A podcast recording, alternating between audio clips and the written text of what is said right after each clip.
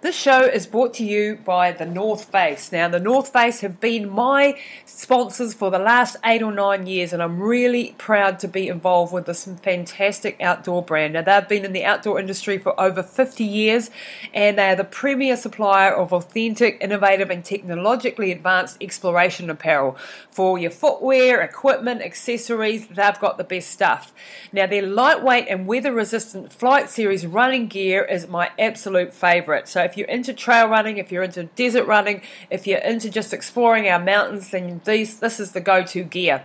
And it's designed to endure engineered to help you through the heat, through heavy downpours, or whatever else comes your way so that you can run no matter what, every day, any weather, any terrain, and never stop exploring. If you'd like to check out their whole range, go to thenorthface.co.nz.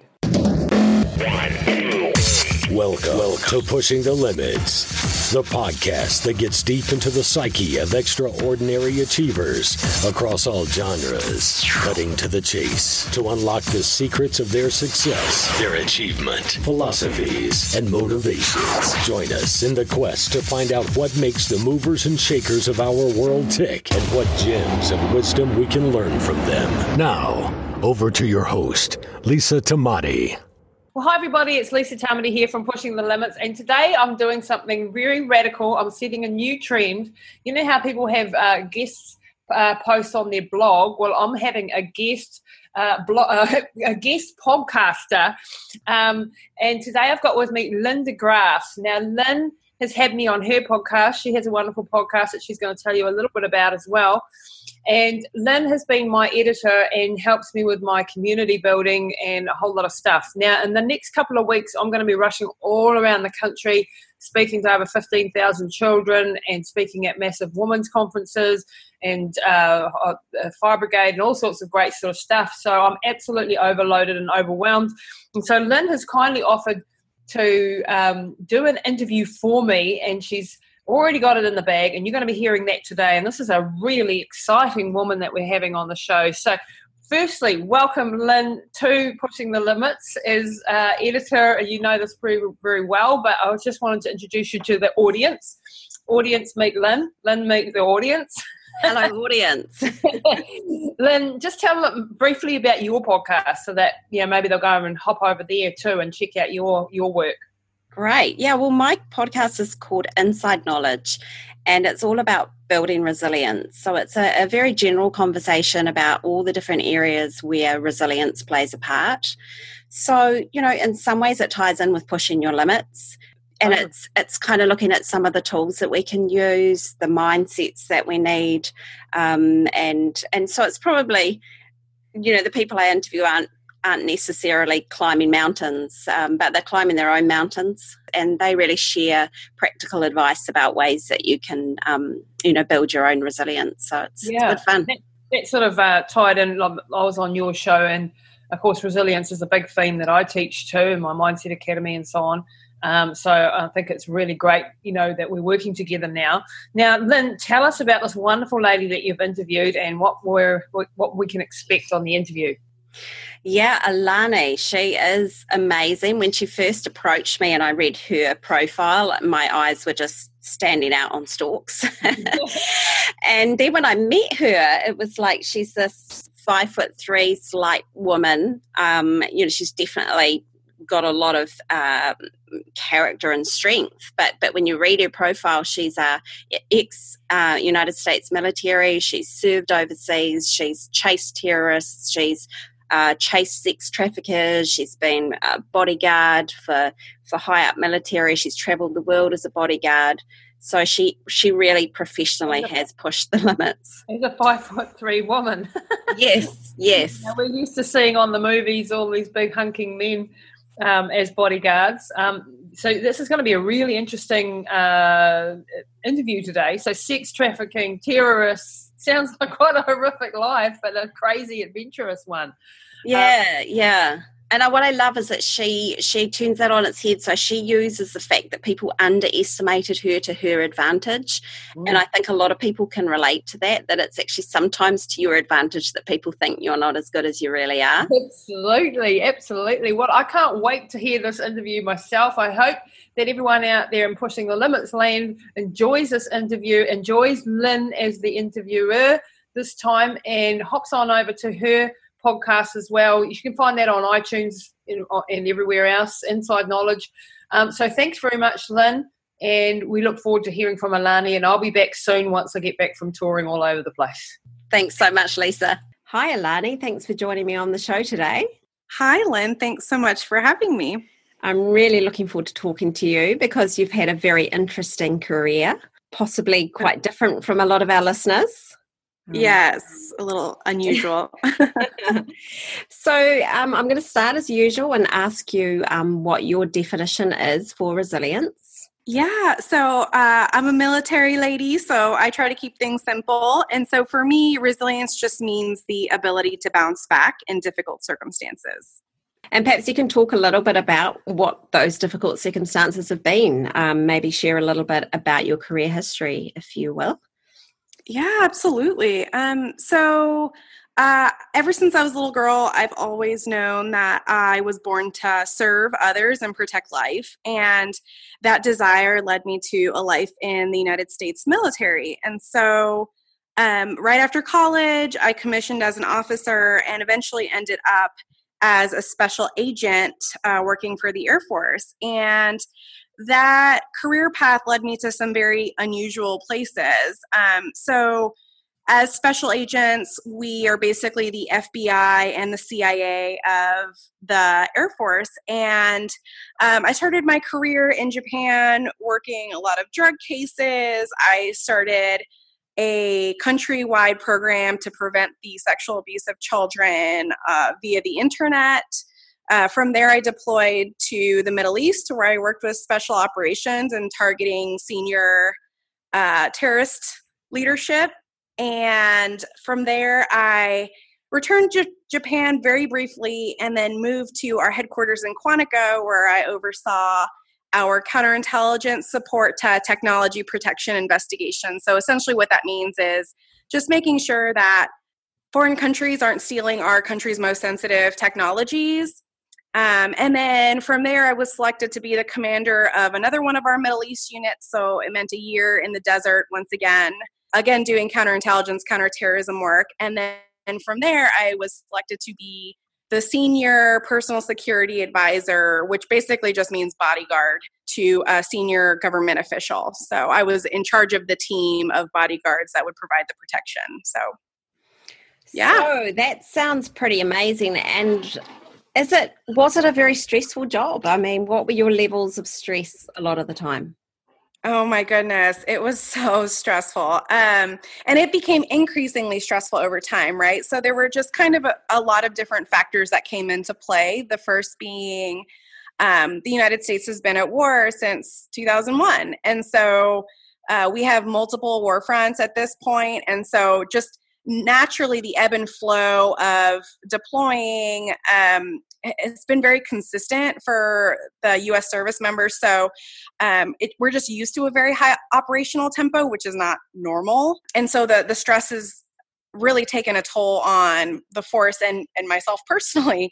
So that on top of the fact that especially in the desert, I mean for my special operations deployment, it was six months straight of I think I had New Year's Eve off but aside from that, it was you know 12 to 18 hours a day um, being shot at and being bombed while you're on the base as well and so that added a different factor as well and then uh, towards the end of my active duty career i had a, an, another unusual circumstance to where um, I was supposed to have a decompression assignment after I was in the desert for a year, but they ended up sending me to the Pentagon to be the bodyguard for a little while. And so I was going pretty hard while I was in the desert, and come to find out, I would have no rest moving into that two year assignment. So it was just uh, moved from maybe an average of 60 hours a week to at times 80, 90, 100 hours a week. I mean, it was just really absurd, but yeah.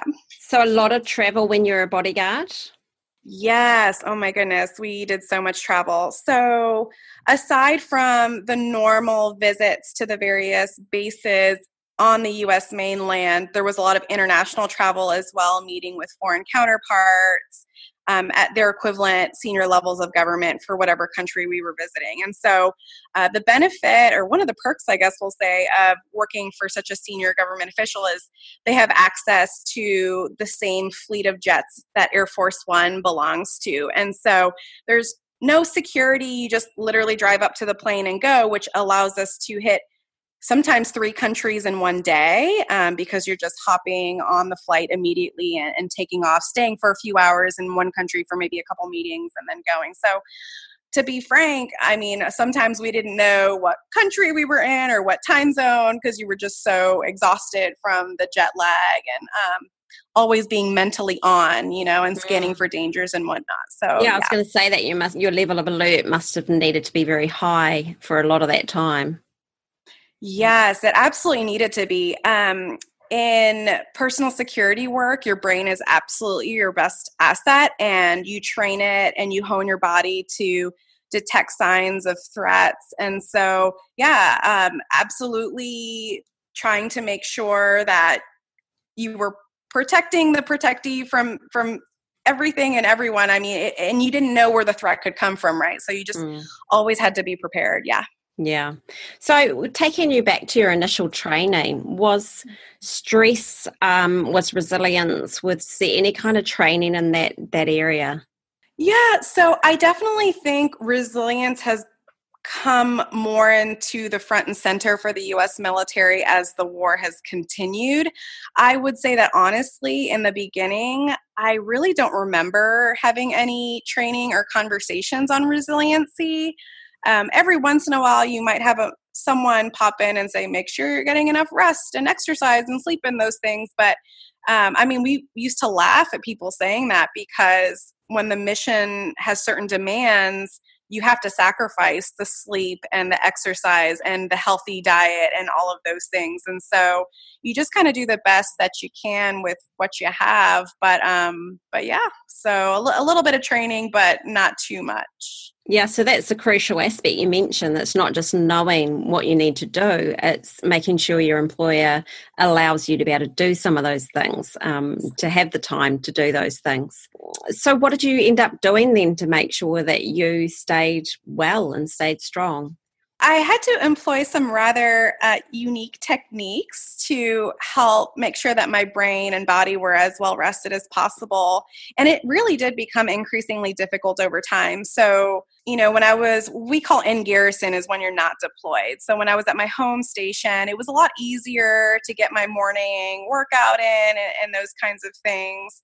But particularly when I was in the desert and in the Pentagon, even, I really had to get creative. So, um, one example was uh, well, my faith is really important to who I am, it's very central to my being. And so, I would actually have automatic emails sent to my work inbox that would have kind of some devotional information. And so, through the course of going through normal emails, I might see it and click it. And in that moment, I might have maybe five minutes to review something that would give me a little bit of breathing room and recentering. But I would also end up, there was a closet I found in the Pentagon, a rather forgotten closet that I would literally grab my phone and go in there and hide for five minutes at a time, usually just five minutes every day um, where nobody could find me, nobody could bug me with any immediate requests, and I could just meditate. Or there's a resiliency app that I have that I would go through on occasion.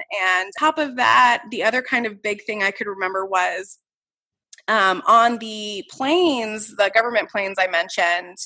They had Wi Fi because these senior leaders needed to be accessible all the time. But I definitely made it a point to protect the team's ability to decompress. And my kind of order to them was that while we were on that plane, they were not allowed to use the Wi Fi. And uh, part of it was the Wi Fi at the time was running at about uh, a couple grand US dollars an hour.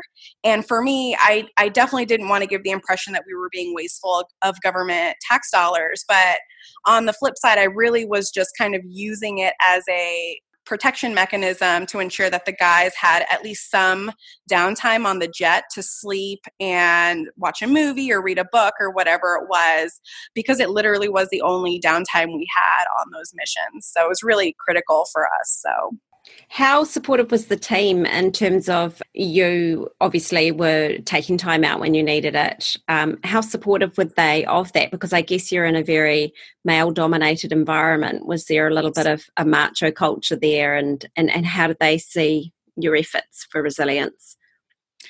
Yeah, that's a really great question. Um, to be honest, my team was really amazing. And I think if they accepted it, a lot of it was because I kind of made them accept it um, as the boss lady.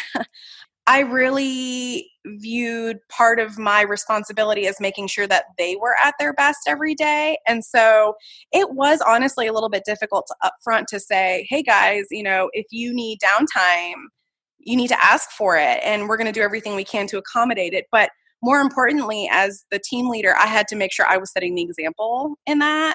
And so maybe the first couple times it seemed a little awkward for me to do that because as a female in a male dominated world, I definitely wanted to make sure that I didn't present any areas of weakness. And of course, some people might deem that, you know, taking a mental health break as a sign of weakness, but for me, I really felt like it was a sign of strength. And um, over time, it just kind of became, I think, embedded in our culture. So most of the team felt comfortable, I felt, coming to me and asking for some additional time off. And um, thankfully, because we had additional members on the team, I'm, I might have been able to swap them out on a trip so they could have a few days off to spend time with family or, or whatever it was. But um, I mean, if, if anybody had any heartburn about it, they certainly never voiced their concerns to me. But um, it's definitely tough to do that, but it's just so crucial to your your health and well-being right? So. How did you come up with the techniques? Like was it just experimentation or did you read books about it or or what did you do to to build up a practice? Yeah, so I, I started again with my faith based practice. So, as a Christian, you know, in the Bible, it says, like, come to me all you who are weary and i will give you rest. And so for me i knew that in those moments where i was really exhausted i had to make sure that i was focusing my attention on god. Um, so that's kind of where it started but then just over time talking to different people they would kind of suggest things and so there's one tool called virtual hope box and it's an app that I think some psychology students developed, and it has a bunch of different resources. So um, you can actually upload pictures. So I had pictures of friends that and family that I just really love. Uh, just to remind me of happy places and times. Um, they also have different options for meditations and a lot of them are only four or five minutes long which were perfect for my little five minute breaks i had. Um, they even have preloaded inspiring quotes and you can add your own so i actually went through and added some bible verses um, and they have different options for like coping cards so if you're having a particular struggle with a particular area, it can remind you of like a technique that you pre identified that has worked for you in the past. And so um, that one was really, really helpful for me um, because I didn't have to think about what my coping mechanism was going to be. I had a whole bunch just kind of at my fingertips that I could choose from. So, um, between those and then just yoga and meditating, which I've known about for years, uh, those were my three kind of go to techniques. So, so you've been working um, for a non-governmental organisation since um, you left the uh, military. Is that correct? Yes, I work for an international nonprofit that rescues victims of slavery and human trafficking. So was that a, a hands-on role or an administration role? A little bit of both. So, having worked out of the DC headquarters office, my responsibilities were to provide oversight and training to our investigators in the field who were doing the day to day hands on type of work. But I did fly out frequently to kind of check in on them, do liaison with local law enforcement. I also did um, do some additional work as a bodyguard. So um, during my time with them, unfortunately, uh, two of our uh, staff members and a client were murdered. And so mm-hmm. there were kind of a limited number of people that had bodyguarding experience within the organization. And so they had asked me that to go out there and uh, help protect the team during trials. So, yeah. Goodness. And um, what's next for you? Oh my goodness. So I actually just launched a coaching business uh, this past fall. So you know, I've just been through a lot of really extreme experiences and experienced a lot of anxiety and fear and self doubt and exhaustion. And uh, I really am passionate about helping other people overcome those those barriers. Uh, I had to get really creative, but um, I think everybody really needs a mechanism and an opportunity to devise plans that work uh, best for them. And so that's what I do full time now is just helping people with that. So I really, really love it. And yeah. So do, do you feel that was a burnout? Was that a, a result of accumulative stress? You know, that's a really good question. I don't believe that it was. I, I, did burn out several times during my career, but um, again, my life is really focused on my faith first above everything else. And I just really felt God kind of moving me towards this coaching practice. Um, I did. I do still work in justice related fields, so I am still working human trafficking issues because I have you know tools that and, you know skills that I don't think God gave me to kind of not do anything with at this point. There are a lot of people who are suffering, but um, I thankfully because of my coaching practice, I'm able to be flexible and kind of get called up as needed type of thing. But but no, definitely, yeah. My my coaching business was just kind of a natural evolution, I think, for for me. So. So, what are some of the tools that you teach in your coaching? Yeah. So the thing I love about coaching, as opposed to maybe mentoring um, or consultant work, is coaching really is about tailoring a plan for the client based on the client's values. So I'm not going to tell you what you should do. We're going to figure out who you are and what's important to you and identify the best tools and techniques that are going to fit for you, right? So um, if if your issue is a resiliency issue, for example, you know, I just mentioned my faith based practice and meditation and yoga and those things. You might not like those and those might not work for you. And so my job is to just kind of uh, identify who you are, what you stand for, and to help come up with an authentic plan for for you moving forward, so that you can live your best, most authentic life. So, do you share your journey with others, with your coaching clients? And I ask that because sometimes when I look at coaches and I look at their backgrounds, and if they have done amazing things, I sometimes think, oh, maybe they were born that way, and maybe they can't teach because they just know inherently how to be resilient.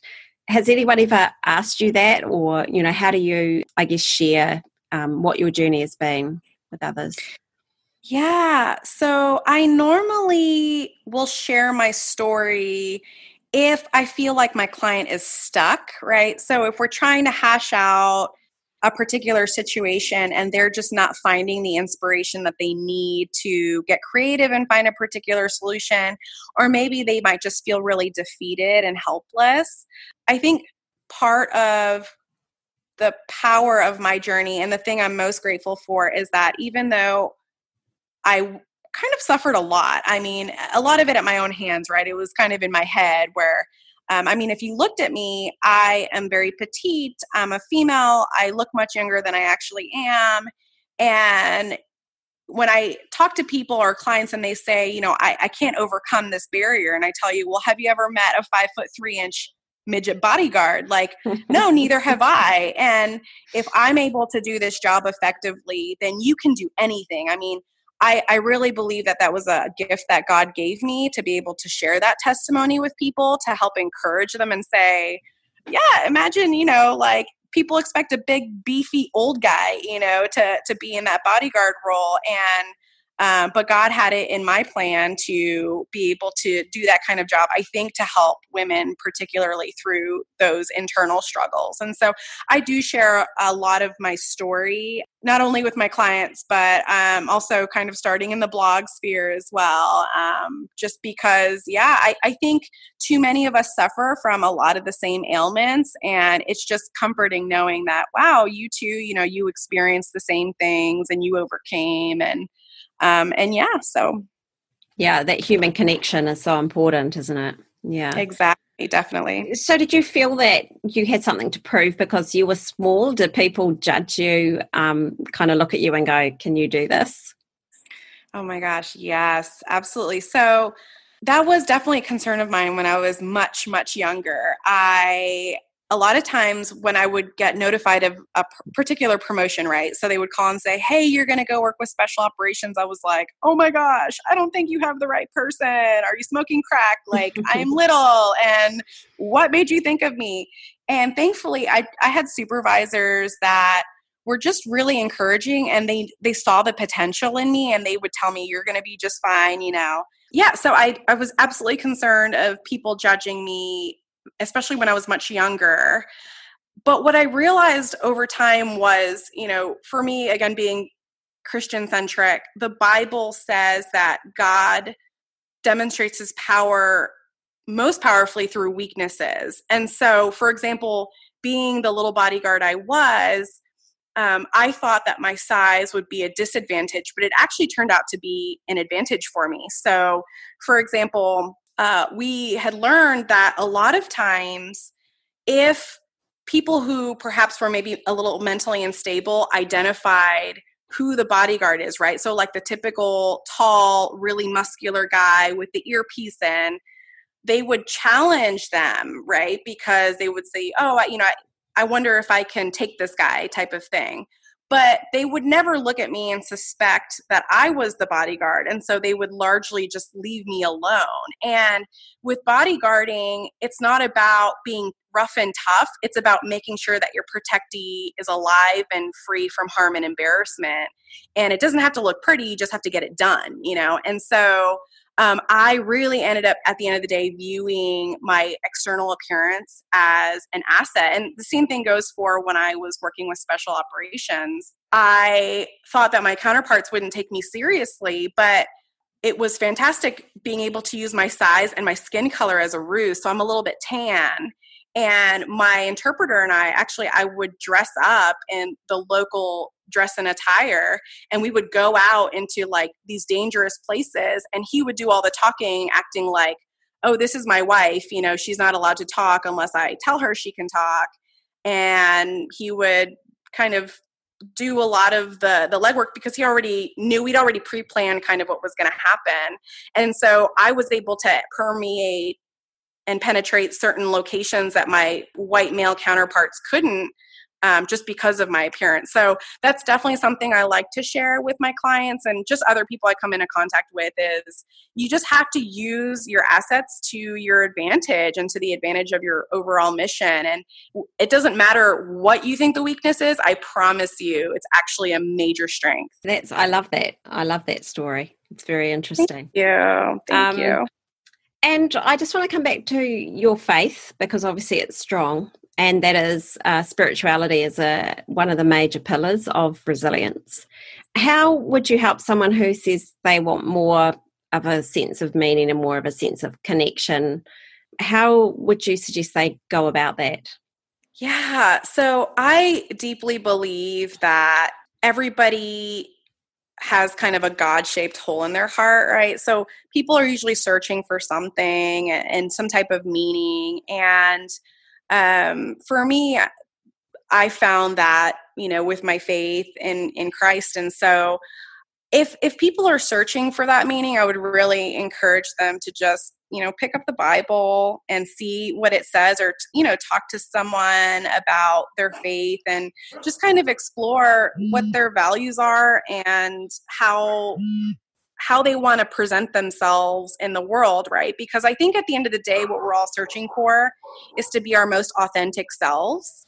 And God built us with a purpose and that purpose is really mighty and everybody's really unique and and so I, I think that's part of the reason actually why I went into coaching is because so many of us suffer from our insecurities and now that i'm on this side of kind of this extreme career i just it makes me angry when i meet people and and they say the same negative things about themselves that i used to say about myself because it's just not true you know? Like i wish i had spent all of that time and energy focused on doing my job or empowering other people or you know coaching or helping someone through a tough time and so that's my mission now is just to go forward and make sure that other people don't kind of suffer the way that i allowed myself to suffer for so long so great could you share um, one of the tools that you use um, in your own personal resilience Yes. So I already mentioned Virtual Hope Box, the yeah. app, which is just super amazing.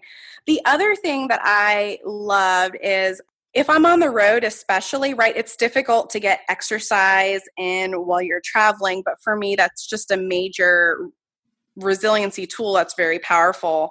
So, YouTube has actually been really amazing with um, finding me great yoga drills that I can do in my hotel room or really like even on the plane sometimes. and I love it because I could literally just check YouTube for, you know, if I only had 15 minutes, 15 minute yoga routine. And um, that just really helped clear my mind. And, um, and yeah, so, uh, I guess between those two, and then of course the Bible is always my, my go-to. Wonderful. Well, thank you so much, Alani. It's been an amazing story, and I wish you all the very best with your coaching. Yeah, and thank you so much, Lynn, for the opportunity to share my story. And thanks so much for you doing this podcast, I think it's so important to share the word about resiliency and the different tools out there. And I'm sure you're making a huge impact out there. So thank you for everything you do. Thank you so much for listening to the show today. And thank you, Lisa, for the honour of uh, letting me speak to your audience today. It's uh, been a lot of fun. I hope you've enjoyed the show. If you'd like to work with Alani, the best place you can contact her is mightysparrowcoaching.com. And if you'd like to check out a little bit more about what Inside Knowledge is about, you can visit the website insideknowledge.com. But I can assure you that Lisa will be back next week. Normal transmission will resume. But thank you so much for listening. That's it for this episode of Pushing the Limits with your host, Lisa Tamati. Please don't forget to rate, review, and subscribe and share all this goodness with your networks so we can impact more lives with positive insights and inspiring conversations. And check us out online at www.lisatamati.co.nz.